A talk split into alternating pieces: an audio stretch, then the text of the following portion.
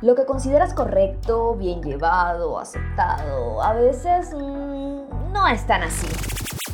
Lo que comunica tu alma, tu esencia, a donde te llevan las experiencias. Mm, por ahí sí es. Porque a veces no es seguir un patrón o aceptarlo todo por quedar bien.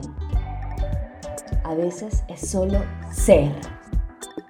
Comunica, ama, siente, emprende, vive y despeínate. Alma Despeinada. El podcast.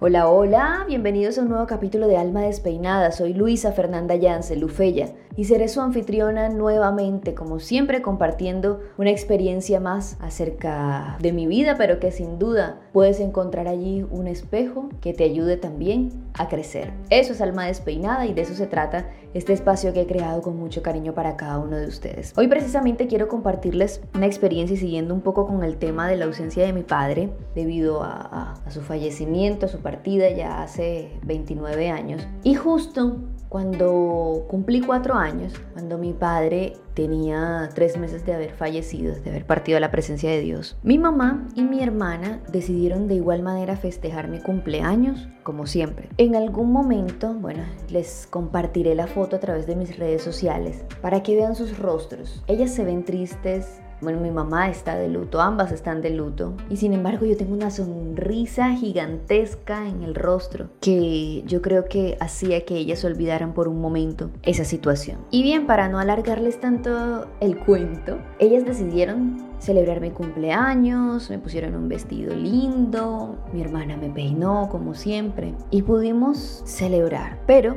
el detalle que quiero resaltar es que mi mamá se esmeró por preparar el mejor plato de pastas que me haya dado. Desde pequeña las pastas han sido mi plato favorito y bueno, pues en la niñez esa no podía ser la excepción. Sobre todo las pastas blancas, los, los que me conocen, mis amigos más cercanos saben que, que amo comer pastas blancas, Alfredo, con pollo, por ejemplo. En ese momento, mi mamá preparó unas pastas rojas a su manera, con su sazón. De hecho, aún las prepara. Y ese plato de pastas que probé en ese momento y que aún recuerdo porque fue muy especial, estaba tan delicioso que nunca he borrado ese sabor de mi mente y de mi corazón. Y lo asocio precisamente porque ahora que pues ya he hecho conciencia, pues de muchos años ahora siendo adulta, entiendo que ella debió esmerarse tanto por preparar esas pastas, de que quedaran tan deliciosas para que yo viviera un momento de felicidad, aún en medio de tanta angustia, desolación e incertidumbre, por no tener claridad sobre lo que pasaría con mi padre ausente, ¿verdad? Y lo traigo a colación porque precisamente hace unos días mi mamá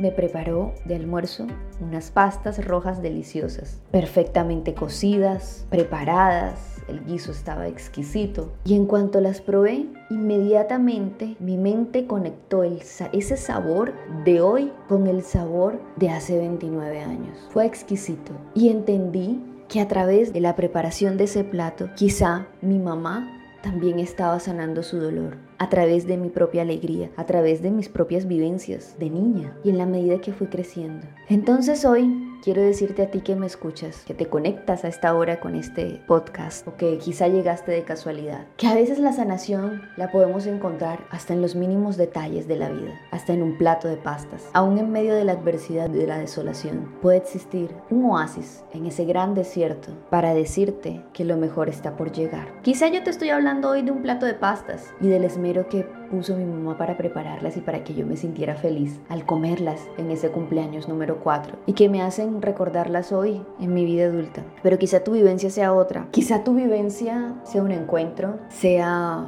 una conversación, una visita o tal vez una lectura que encontraste en internet por casualidad, un blog, una foto en redes sociales, un evento al que asistas. No lo sé. Dios y la vida misma se valen de ponerte en el camino las herramientas necesarias para que puedas sanar y avanzar. En el caso de mi familia o de mi mamá y yo, fueron las pastas. En tu caso puede ser cualquier otra circunstancia. Hoy le doy gracias a mamá y le doy gracias a Dios por haberla puesto en mi camino, por haberla seleccionado como mi madre, porque sin ella no habría podido continuar. Sin esa fortaleza, sin ese optimismo y sin esa entereza de salir adelante y de aún hacerme feliz en los momentos más complejos de su vida. Gracias, gracias mamá por permitirte sanar Gracias, gracias Dios por permitirme a mí también ser un canal de sanación. ¿Y tú? ¿Por qué quieres dar gracias hoy? ¿Qué te gustaría sanar hoy? ¿Qué te has encontrado que te ha hecho sanar? Cuéntame en los comentarios allá en mi Instagram, arroba Luisa Fernanda.